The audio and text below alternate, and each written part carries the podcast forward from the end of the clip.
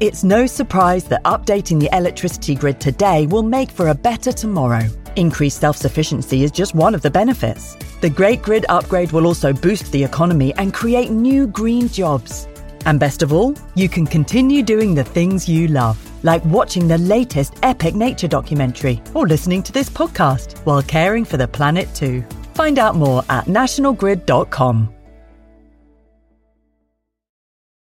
This episode is brought to you by Visit Williamsburg.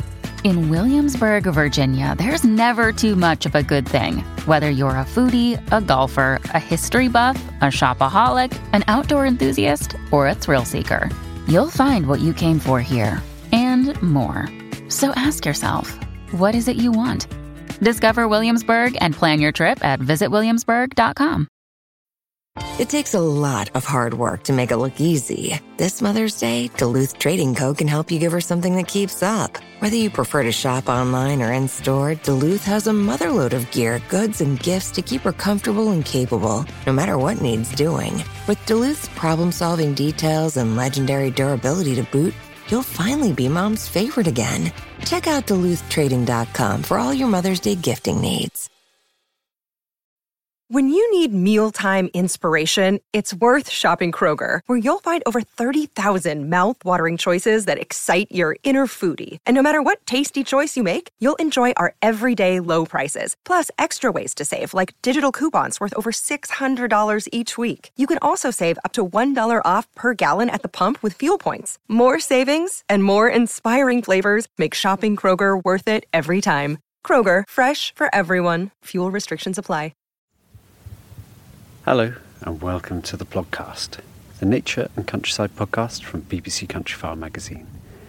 And my name's Fergus Collins. I'm the host of the podcast, and welcome indeed to series 12. My goodness, where we are exploring the wild, the wilds of Britain, taking advantage of spring and early summer to bring you audibly beautiful landscapes and the birds and other wildlife that inhabit them.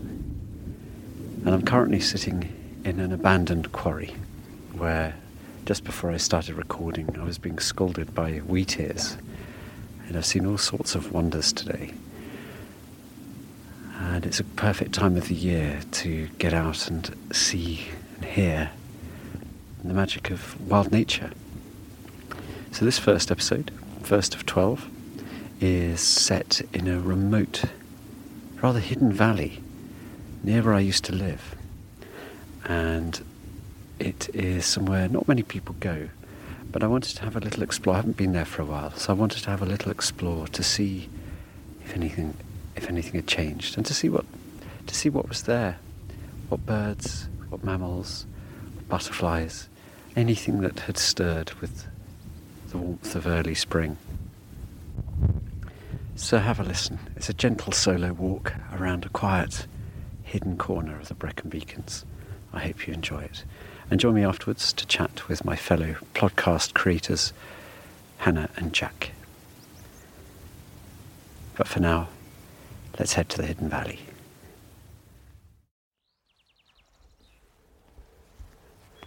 I'm walking on heavily frosted ground here. It's a grassy meadow high up in the Brecon Beacons. But the sky is completely brilliant blue. And it's a beautiful morning, about seven o'clock in the morning.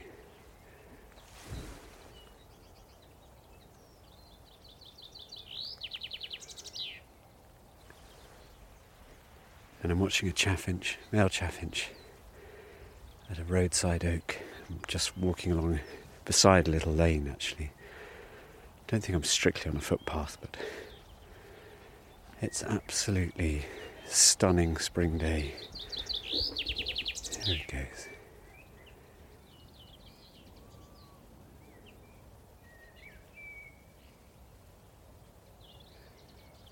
And there are some, uh, there's a robin here. There's also some linnets, sort of boing, boing, boing, sort of doing, doing, doing.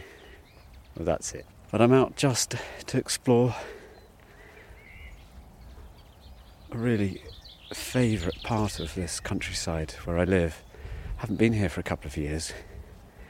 It's a little valley, hidden valley, behind the Blorenge mountain, which, if you ever visit Abergavenny, it's one of the three peaks that surrounds it. And I can see one of the other peaks down below me, Skirrid Fawr, which is a beautiful, of isolated mountain which has a sort of double peak or a peak like a cleft and then a, another little peak on one side of it. But the scene is beautiful. The trees aren't in leaf yet around here, these oaks and beeches up on the hill and ashes. But the sun is rising across Monmouthshire over to the east. There's a lovely Crog. Anyway, there's a sort of mist, gentle mist rising off the out of the Usk Valley and it's the sun is glowing on power lines and they look particularly beautiful like cobwebs with the light on them in this early morning. As I carefully step over some molehills it sort of seems to be the season for molehills. Uh, this is quite a moly meadow. There's hundreds of molehills here. It's probably the work of only one or two moles so I've been told. I don't know a lot about the world of moles. Gosh, it's cold though. My hands are already freezing on the microphone, but but there are sheep with lambs ahead, very tiny lambs, so these will be born in the last week. You might be able to hear them in a minute. There we go, right on cue. Thank you, Lammy. And we're just coming, I'm just walking towards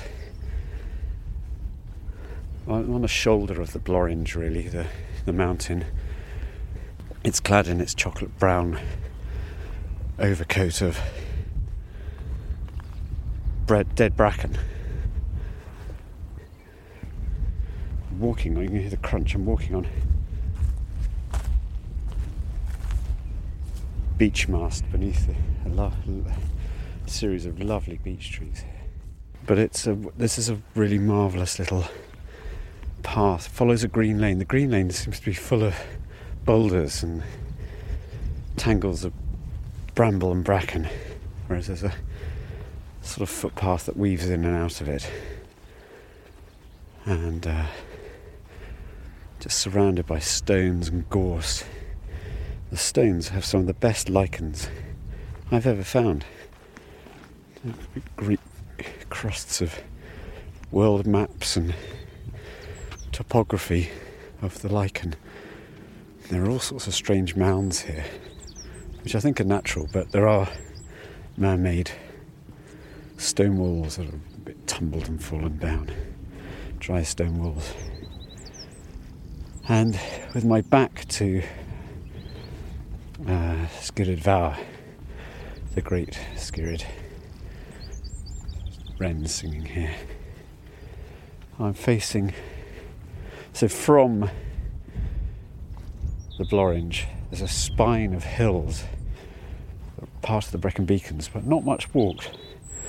They run all the way down to Newport. Just looking at a bird here. Lovely, lovely song thrush. Just they sort of bounce along when they're on the ground. No doubt we'll hear one singing. There's a robin here though and I'm just so I'm walking under some glorious oaks just in bud. Interesting part of the year. Anyway um, I was talking about the spine of hills that runs south. It runs south all the way to Newport. Big town big city at the bottom of the, the bottom of the Brecon Beacons really so much bird life fluttering around. I think it's that time of day where the dawn chorus is over, so they're out foraging. And there is linnets, little group of linnets. I suspect they'll be nesting very, very soon if they're not already.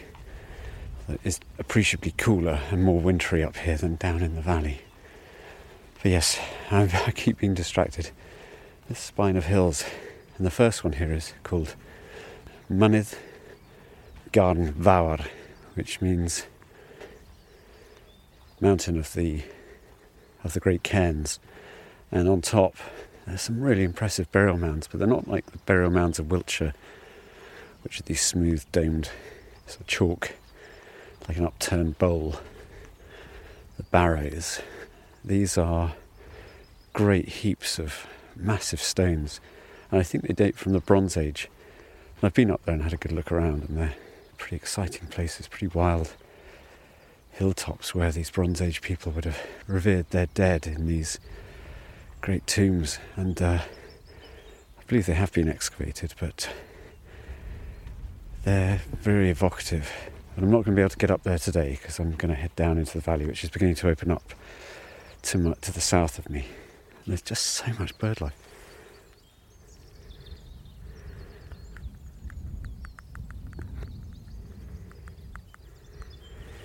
So on the gorse ahead, there are little shiny. The light is picking up the sunlight. The low sunlight is picking up, making them shine, which they don't normally use. Linnets, little linnets. So, uh, just lovely, lovely. band. this this lichen on the stones. It's all different colours, particularly sort of pale, pastely greens into a little woodland, a little stand of conifers. I don't know why they're here. Definitely not native. Actually, it's a very good spot for adders here, I would have thought. South facing slope, lots of gorse. These conifers, there's a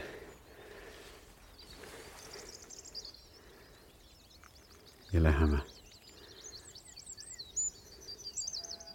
Yeah, you can hear yellowhammer singing here as well.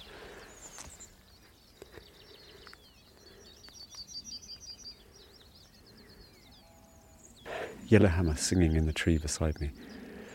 There's a wren perched on top of the dry stone wall, and the yellowhammer goes over my head.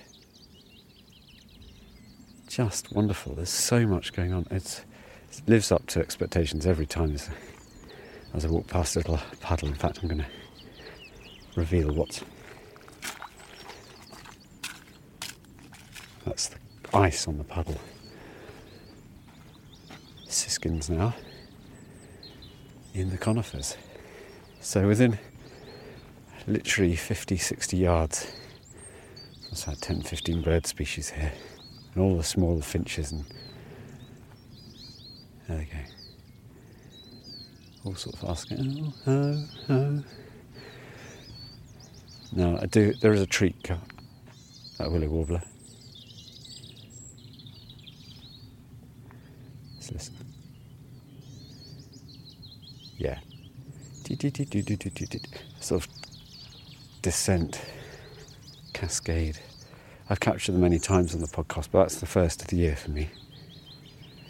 He's just in these stands of conifers, so he's a conifer warbler today. I've got to open up a gate here. It's such a special spot, this little. It's not a nature reserve, it just has edgy blends of habitat. And uh, I mean, just there it goes, right on the edge. Typical willow warbler. Typical willow warbler. Sorry about the gate. Just hanging out on the edge. He's an edgy warbler, not a conifer warbler. Then a brilliant meadow here. It's like a walking along this green lane, and it makes a. It's heading towards a lane, so it creates this sort of V of meadow between it and the lane. And it is totally full of ants' nests, which look like little rounded hills. So you could be in, if you were tiny, it would be like being on the downs. These classic rounded hills rolling off into the distance, but in miniature. And I love the downlands, and I hope to get to the downlands for this series, but just I got to say, I've got to share this. I've had a very difficult few weeks. So I've not been able to get out and do solo podcasts like this. And actually, as I stand in the sun on a spring day with these birds around me and the light and the views that I can see, so I can see down this hidden valley, which is a glorious sort of quite broad but well hidden because there's a shoulder of hills that cuts it off from the rest of the of Monmouthshire. Uh, it's very uplifting. I feel like a great weight lifted off me. Uh, and I think that's often the case with being able to get out. It doesn't, I think, as I discussed with Kevin Parr in a previous podcast, getting out into nature doesn't solve all the kind of stresses of your life. but definitely helps you cope better with the things that the challenges that arise. But uh, so, yeah. So this is a blend of resident birds and incomers. I've had the willow warbler. I have no doubt I heard chiff chaffs when I go go into the valley. I don't know what's down in the valley. There are all sorts of. It's a really interesting place, and it's never on any walking maps. It's a combination of there's a few lovely houses secreted away. Uh, it's a combination of woods, little streams, meadows, small meadows, lots of rickety, small holding type properties, which I would die for. Now, in the sun, it's actually quite warm because my hands were getting incredibly cold, but I'm walking towards the sun, which is blinding. Also, I can see the views to the south and east across basically the Kingdom of Gwent, Monmouthshire, and uh, sort of lowlands near Newport, and then the, the hills of the edge of the Wye Valley, which are actually quite steep, get a bit overlooked. And I can see southeast from here the great ancient forest of Wentwood, which I hope to visit on this series. I don't want to spend too much of the series in Wales.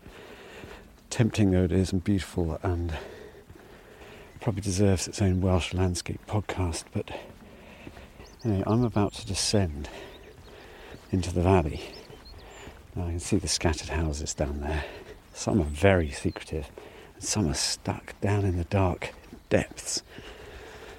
So I suspect sunshine isn't. Uh, sunshine's a real rarity down there. Got to go through a awkward gate.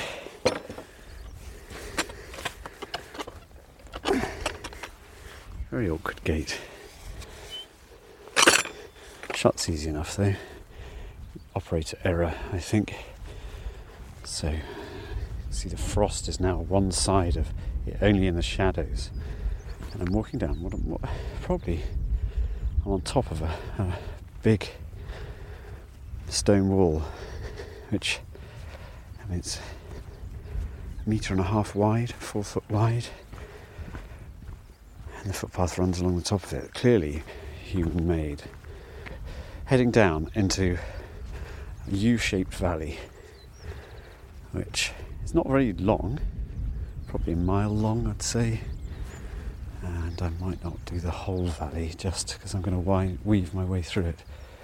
But now I've come to a really gloriously stout and handsome and main, largely maintained dry stone wall. Uh, walking along the east southeast flank of it, across black bracken covered slopes still, but descending now. Little wrens in the bracken, and there are these little rocky outcrops everywhere uh, which seem to provide habitat for these birds and probably some other creatures. I suspect there are reptiles here. It's so frosty.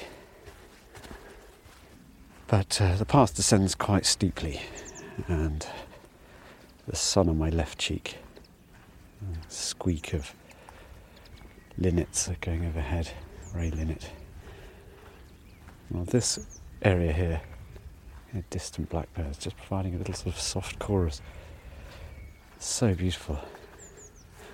But this area is full of redstarts in about two, three weeks' time, which are just wonderful migrants from Africa, of course, and they they fill every little niche around here. Really quite locally, very very common. Not common nationally, but just in pockets like this, an untamed little valley And the valley is quite untamed. It's one of its great attractions. Now I'm in a grove now, just the bracken's beginning to give way to a grove of oaks. It's relatively small oaks. Even a couple of saplings, which is good to see because the last time I was here there weren't many saplings, but it looks like a couple have broken through the bracken. And uh, there's a nuthatch. Tells itself lots of funny little stories and jokes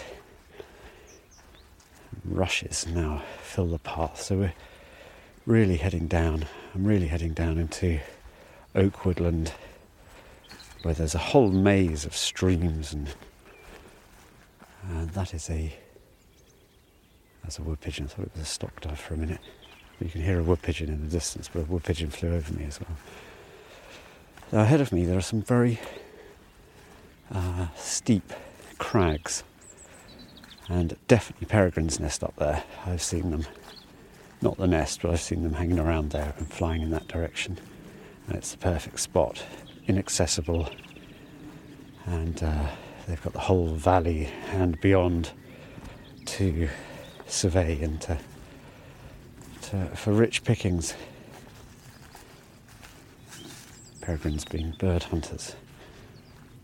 There's lots and lots. So it's just it's lovely. I'm now in this sun at my back now, and the light, my long shadow,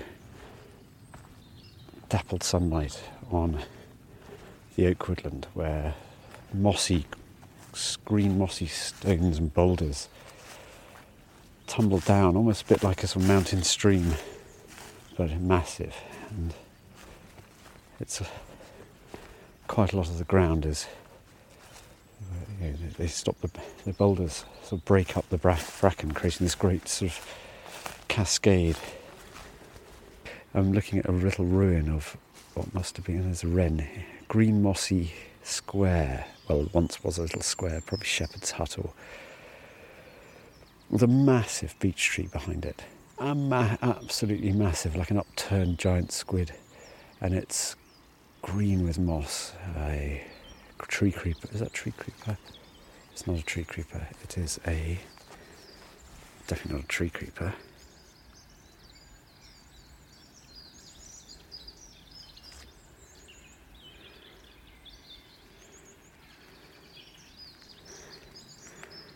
Uh, just a just a little dunnock. but yes, it's a little habitation but ruined. So whether, whether that was a little, it's not too small for a sheepfold. So I think maybe just a little kind of haven. In the distance, I can hear water of a tumbling stream. This is lovely. So the, the path heads up towards the hill, Mynydd Garn Fawr, towards the foot of the hill and uh, the mountain. Hear a chiff chaff in the background. Lots in the valley. Um, lots of hazel here as we get closer to the water and a bit lower down all coppiced, but old coppice. I think they call it overstood coppice or something like that, where once upon a time it was harvested clearly. Uh, crunch, crunch. I'm in deep leaf mould here. That's a lovely path. Just flows naturally around. Lots of hazel, but it's all grown out. So the hillside suddenly rises up, and out of it comes this gushing, gushing streamlet. Nant. This is a very special corner, although a little bit windy. But out of the mossy, boulder clad hillside, water is pouring. And through a little stretch of alders and oaks and uh, there's beech trees here as well. It's going to get a bit boggy down here, as I remember. You can hear the song of the of the mountain of the great cairns. These are the, these are its tears.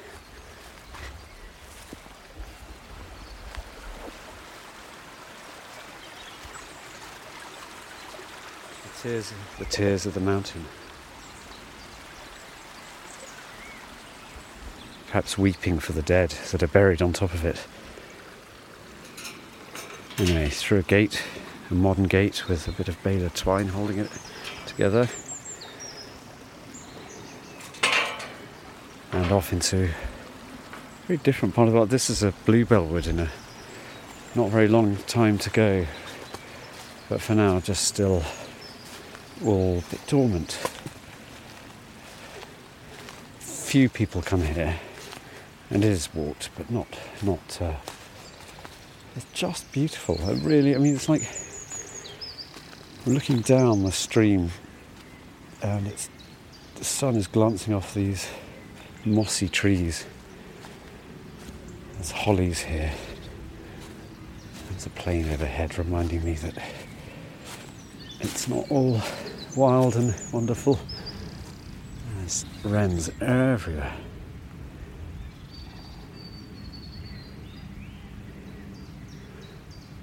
Chiff chaffs.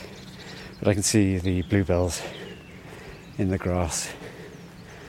Really nice track. I think this one is used by farmers because there's sort of two wheel grooves from a uh, quad bike. Someone has been planting trees up here, not many. But this is all going to be bluebells. I can just see all the bright green foliage. A blackcap here. Another migrant. Let's see if I've got to take a breath.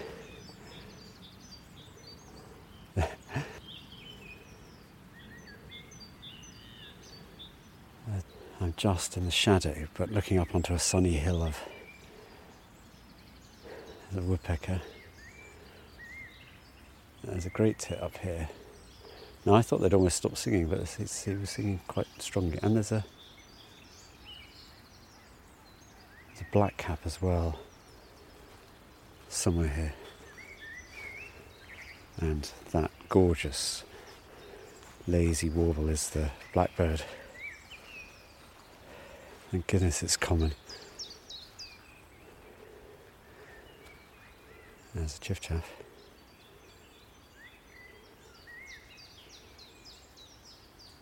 Yeah, so just following this lovely path on the side of the hill through what will be bracken, but at the moment isn't. More, it's much more open.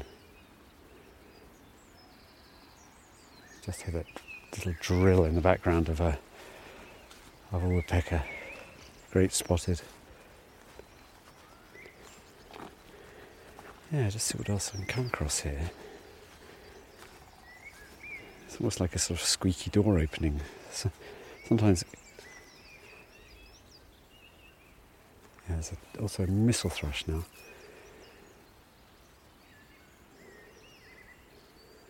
There's a lot. I don't know if it's all coming through. There's t- so much, so many different species. And now I just step out of the shadow into the sun. And the stock dove.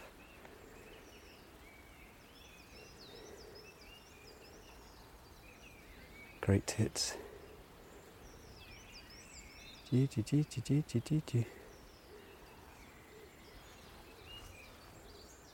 Ooh, whoop. Don't know if that's coming through, but that is a stock dove.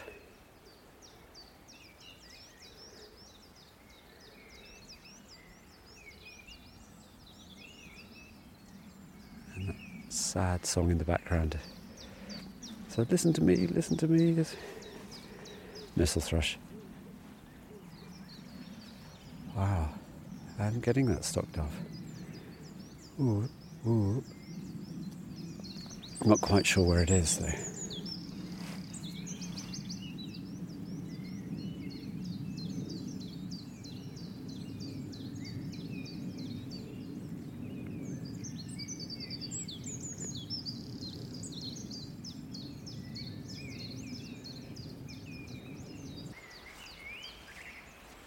I know where the stock dove is. I don't want to get too close, but just by a huge hawthorn. It is the most lichen covered tree I've ever seen. Okay, I'm climbing this grassy, crunchy hill.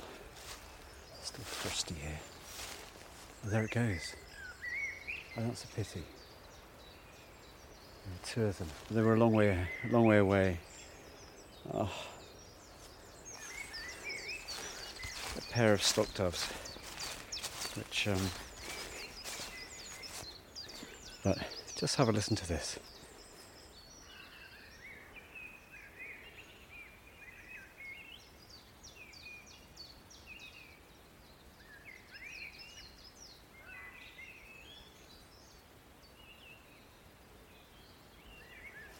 Wonderful. And just to the side here, some white bell like flowers, which actually are going to be wood anemones when they wake up. Yeah, they're wood anemones, just a little patch of them. Because uh, it's cold, they've just bowed their heads. You know, the path goes on. There's a small holding just above me, which has the appealing uh, slightly rugged look. Very, what a spot. Very bleak in winter, I know this place. I've entered a meadow of just the most outstanding and high standing ant hills. Incredible. i have to take a photo. And I'm on the footpath again. Yeah, these really are the most impressive ant hills I've ever seen in Britain. What is a slight sadness is that a lot of the lowland pastures here have been turned over to forestry of some description. Uh, there's like quite a few acres down there, all planted in serried ranks like Christmas trees. Uh, that's really looks really ugly, very unnatural, and yeah, those were quite good lowland wetland meadows. Yeah, not too long ago. I guess someone's trying to make a living from them, and that's the way of the world. But seems a slightly inappropriate cropped. I mean, there's thousands of trees there. Um, so I've re- reached the lane. This is one of the great lanes of Wales rutted, pitted with grass down the middle, and a gorgeous stone wall beside it. Dry stone wall. Just descending the lane a little bit here. It's a lovely old winding lane between dry stone walls, hazel coppice, huge oak trees, huge beech trees. And to one side it opens up into the valley.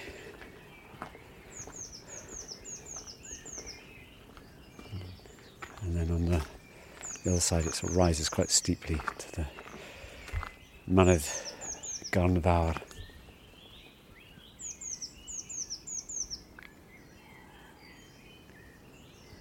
Garnfawr. there's just bird life everywhere.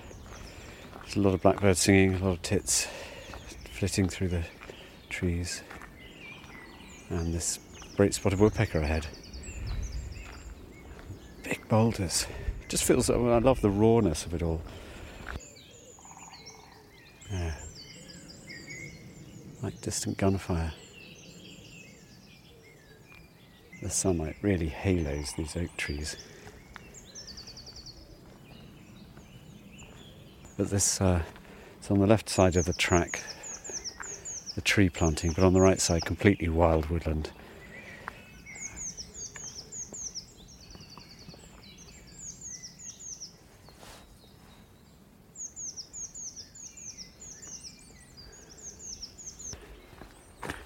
As the lane gently wanders down, covered in catkins from the hazels, which have lost their catkins now. Another amazing sort of development is there. You don't hear what happens to catkins. So we have them in you know, depths of January, February, glowing in the low light of a rare sunny day, and then what happens to them? Well, they all turn brown and look like millions of dead earthworms on the on the lanes of our rural deeply rural spots, spring has sprung out onto the lane and created a sort of in the sun, which I'm walking towards.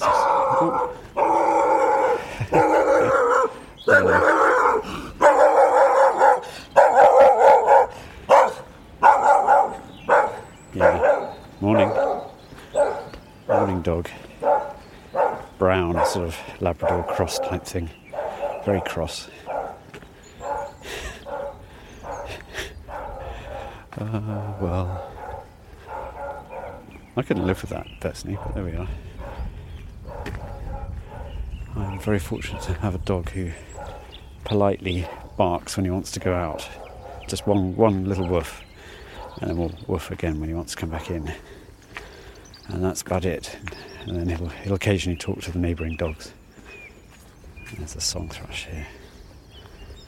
And a path back. So I'm going to get a bit closer look at these conifers. Yeah, here's the footpath back into uh, towards my car actually, which is quite a good route.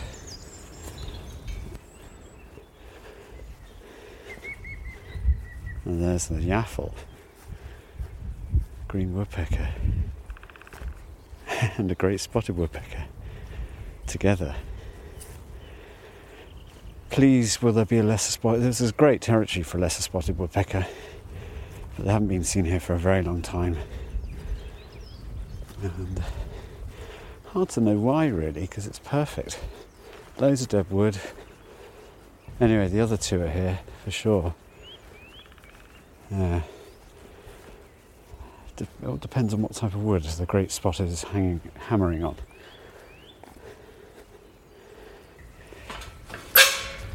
So stiff and noisy.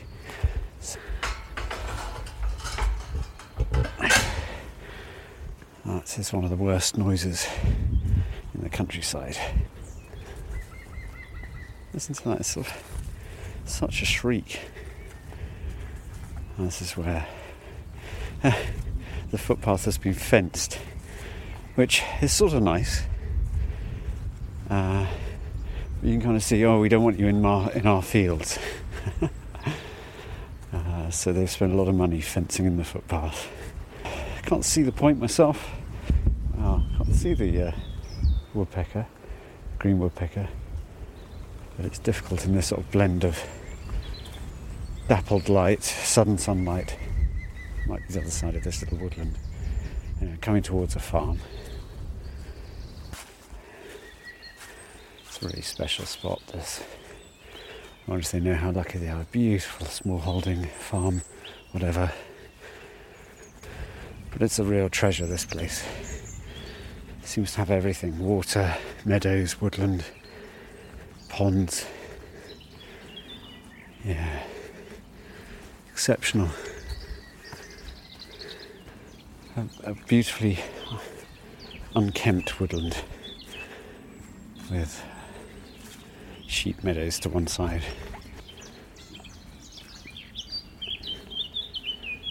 And the really clear fluting notes of a blackcap.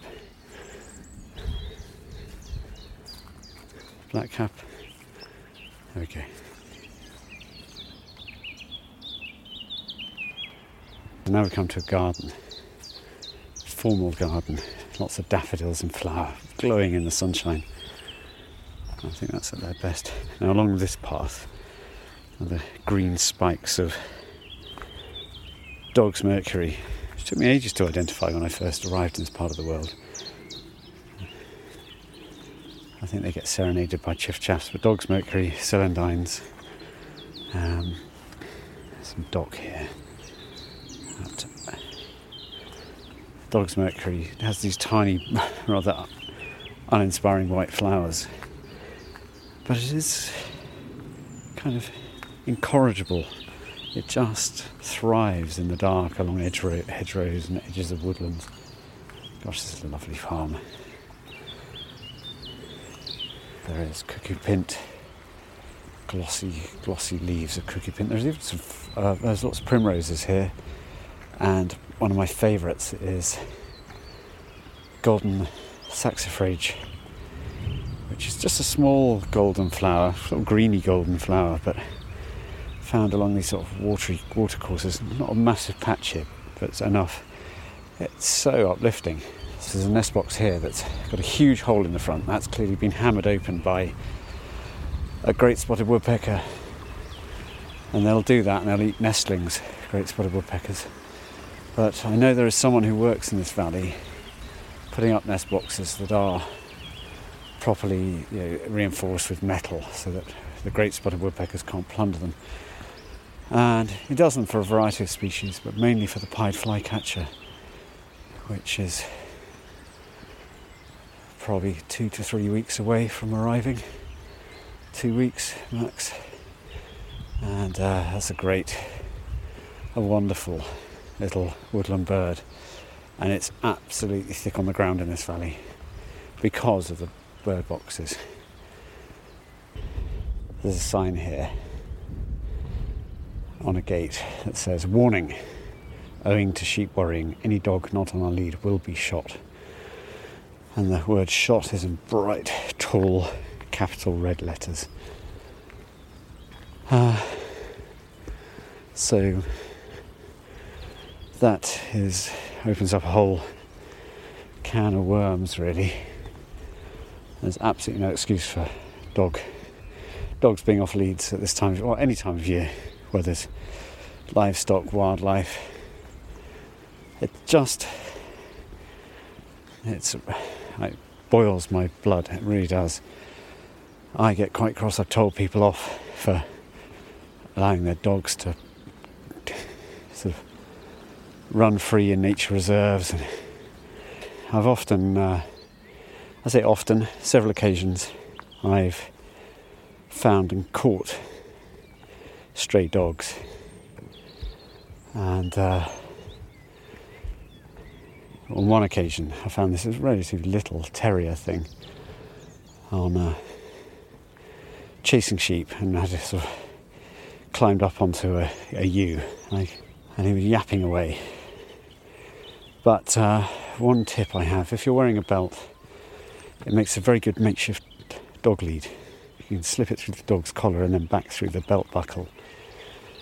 And you've got something at least to hold on to the dog. Anyway, the owner is striding over the hill, looking in some distress. The goldfinches here. And I I was sort of I was really cross. Was, oh, he's, he's never he's never normally a bad boy. Never normally runs off and does that. So well you have to keep him on a lead. He just can't. And she was very red faced, but sort of also didn't like being told off. You know, no one likes being told off, but so I understand the farmers getting totally cross, and I know that hundreds and hundreds of sheep get killed, and particularly lambs get killed this time of year. And some owners, the farmer can't be out there the whole time, and I know this happens. The owners will just quietly gather up their dog and uh, leave the dead sheep behind and hope no one saw. Despicable behaviour. So, yeah, I think just calm so much ill feeling in the countryside with better, and the onus really has to be on uh, dogs and uh, dog owners looking after the dogs. There's linnets here. It's a very linnety countryside. Gorse and bracken, birch. I think you might hear a yellowhammer. I think that's yellowhammer. Yeah, that chew, chew, yellowhammers. Yeah, there's yellowhammers here. Good. It's always been good for yellowhammers. Ah, but I miss it there, yellowhammer.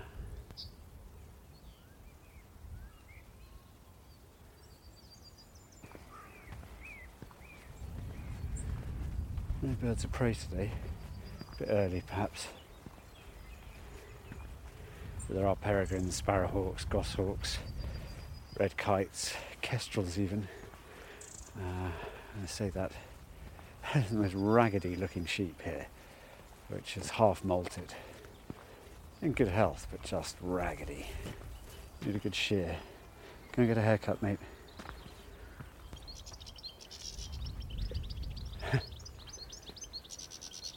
Cross group of uh, the goldfinches making the kind of rattling, tinkling song thrush up ahead. There's a lovely restored farm cottage up here on a bend in the lane.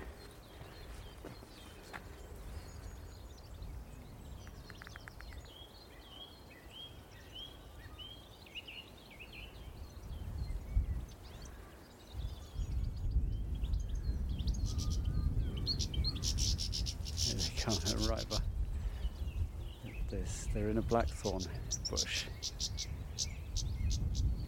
hello, hello, chaps, girls, boys and girls. Three of them. They seem to be really cross with each other.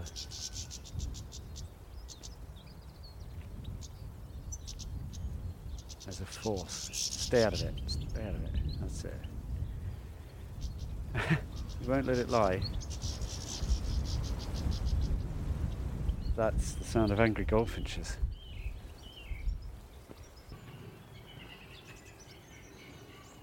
See if I can get a bit close to that song thrush. There's the most beautifully restored cottage here. It's remote.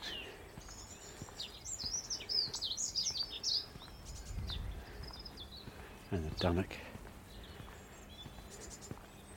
Very remote.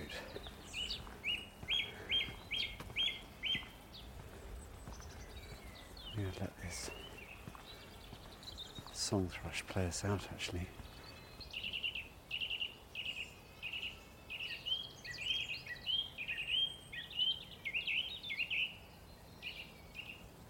There's a nuthatch there as well. So.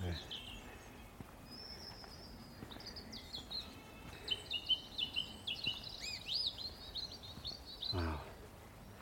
Just in an oak tree.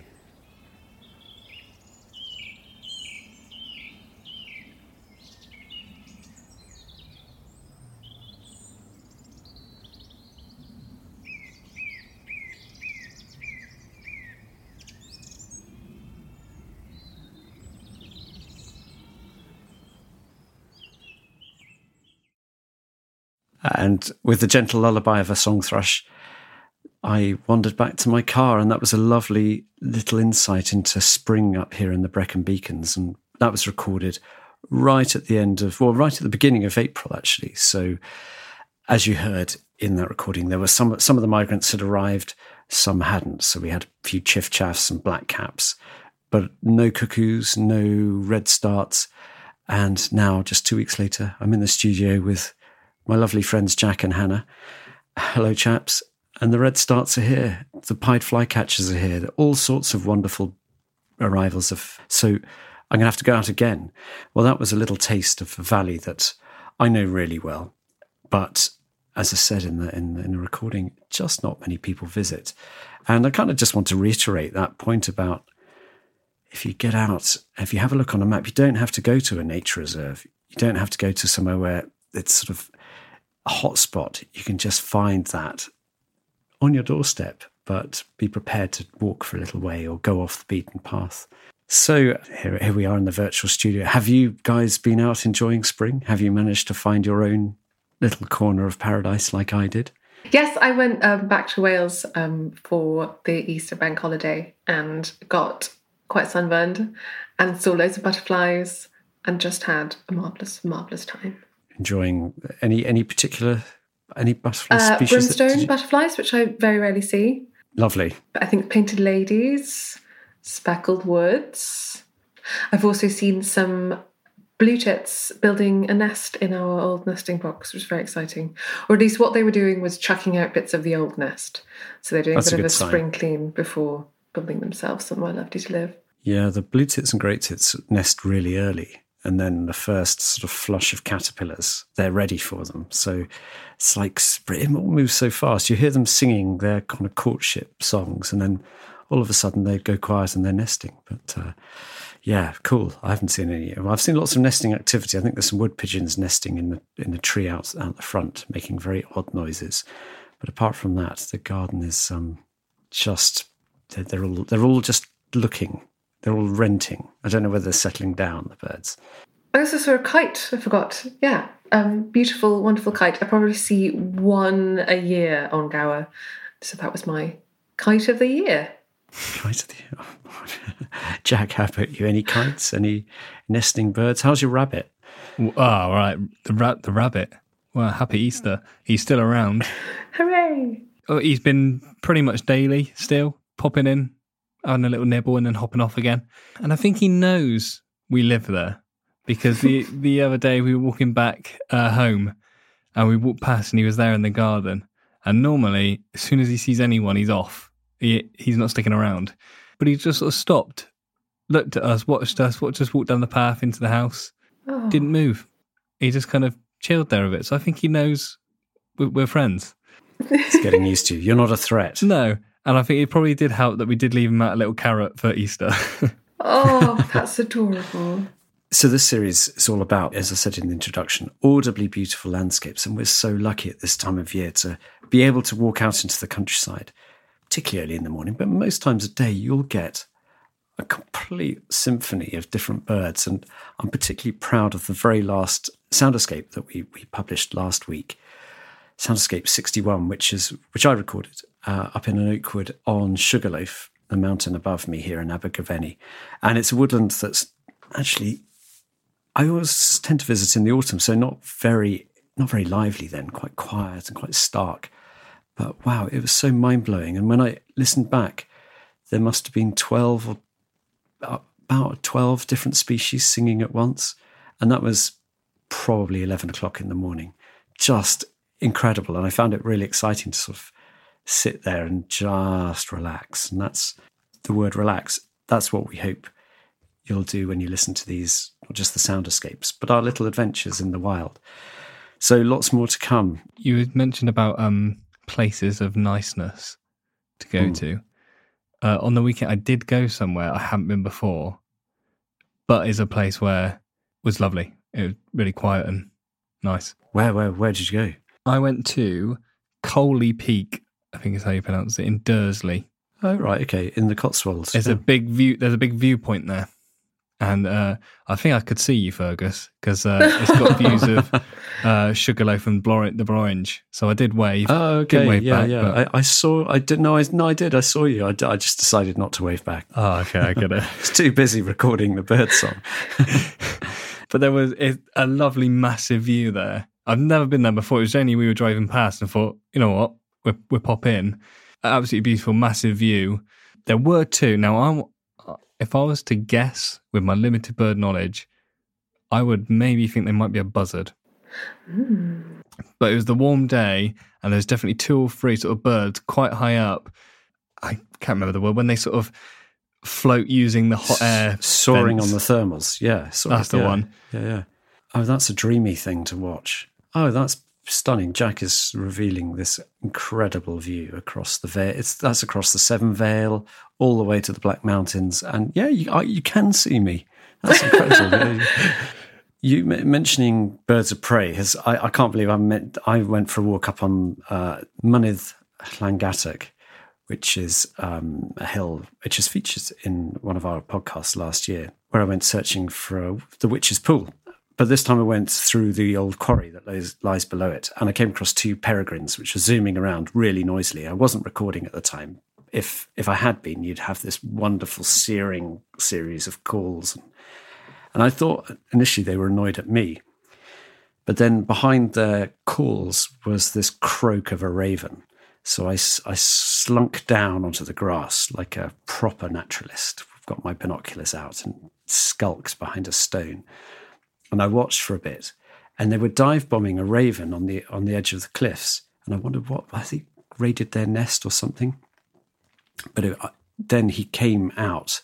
They sort of gave up, and he came out with a bird in his beak, dead bird, which I think they must have killed, and that he stole from them. This is me surmising. I'm like I'm being like the Columbo of the bird world, but uh, and he went off really pleased with himself. This big raven, and the the falcons were scything around, were clearly upset, but there's nothing they could do about it because he was sort of three times their size. But, uh, there's plenty other prey. I'm sure they're they're definitely nest, nesting somewhere in that area. But that was very exciting. And then I went up onto the moor, and I thought to myself, I bet there are merlins up here. And then something squeaked and came up out of the out of the sort of rocky, a little rocky outcrop, and it was a merlin, which is like half the size of a peregrine, but pretty similar. And it shot over the shot over the moor. Really brilliant, so exciting. That's those are incredible um, spots. Really excellent sightings. They, I was really, really pleased. Yeah, it was a wild jealous. place, and it was well. Come up, you are Yes, welcome you, any time to come and. It's one of the most spectacular places, and this time of year, It's alive with all sorts of creatures. There was, I mean, you know, it was. Uh, I'm always short of time there. Even if I spend the whole day there, I feel cheated that I have to go home because there's just so much to see. And every everywhere you look, there's dramatic crags, caves deep into the hillside, wonderful woodlands, gushing streams, and then the oh, the only sad thing, which you might have seen on Twitter, people might have seen on the news, was the top was completely burnt. The top of the moor, um, a huge area had burnt, and I remember seeing Iolo Williams, the um, Welsh naturalist and TV presenter, had tweeted about a fire on top of the moors there or on the moors there, and it was it's devastating. Whole must be hundreds and hundreds of acres just burnt to a crisp. Oh, right. So normally you'd hear loads of skylarks up there, but they were reduced to a few patches in the gullies that hadn't got burnt. So that was really sad. But hopefully it'll bounce back. It's just been so dry this year. Yeah, and people do set make deliberate fires in that area. It's quite common, so it's not always an accident. It could be an accident, but if you get dry dry March and April, you get a lot of fires on the hills. So yeah, I didn't capture that one on um, on recording, but we will be out capturing other lovely landscapes, as I say. Uh, and in fact, tonight, as we're recording, two of our colleagues, Tanya and Maria, are down in Sussex, hoping to hear nightingales in the company of folk singer Sam Lee. Now, it is a perfect day, and I've looked at the weather forecast where they're going. It, it the conditions are beyond perfect. It's still, it's warm. It the nightingales have arrived. So if they, so everything's in place. I don't. expectations are high for us back in now. the yeah, expectations are high for us in the podcast studio, but I'm hoping in this season we get pure magic of nightingales live on on the podcast. Loads more exciting things to come. Please do tune in. Please send us suggestions of what you might like to to listen to. Um, we would love to come and visit something magical in your area but you need to get in touch and also tell us what you think of the podcast. So you can obviously leave likes, feedback, and reviews on whichever podcast provider you use. We love to get them and we love to talk about them on the show. I particularly like to get emails uh, to my email address, which is editor at countryfile.com. And we quite often publish podcast emails in the print magazine, but we love to read them out too. So do get in touch. We're also very excited because the podcast has been shortlisted for the Publishers Podcast Award, which is we find out very soon. We're off to a posh award ceremony in the next week. Tomorrow tomorrow night. Tomorrow night, Jack. I hope you've got your glad rags. Of course. Good. I know you've got some. You've got some special shoes, Hannah. Very special shoes. They're they the winning shoes? of course they are. Good. I should be throwing on something from the back of the cupboard. You know. So, really looking forward to that. Fingers crossed. Also, we've learnt today that we've been nominated for a PPA award for the podcast, which is um, another big publishing award. So, hopefully, we find out about that in June. So, we'll let you know how we get on.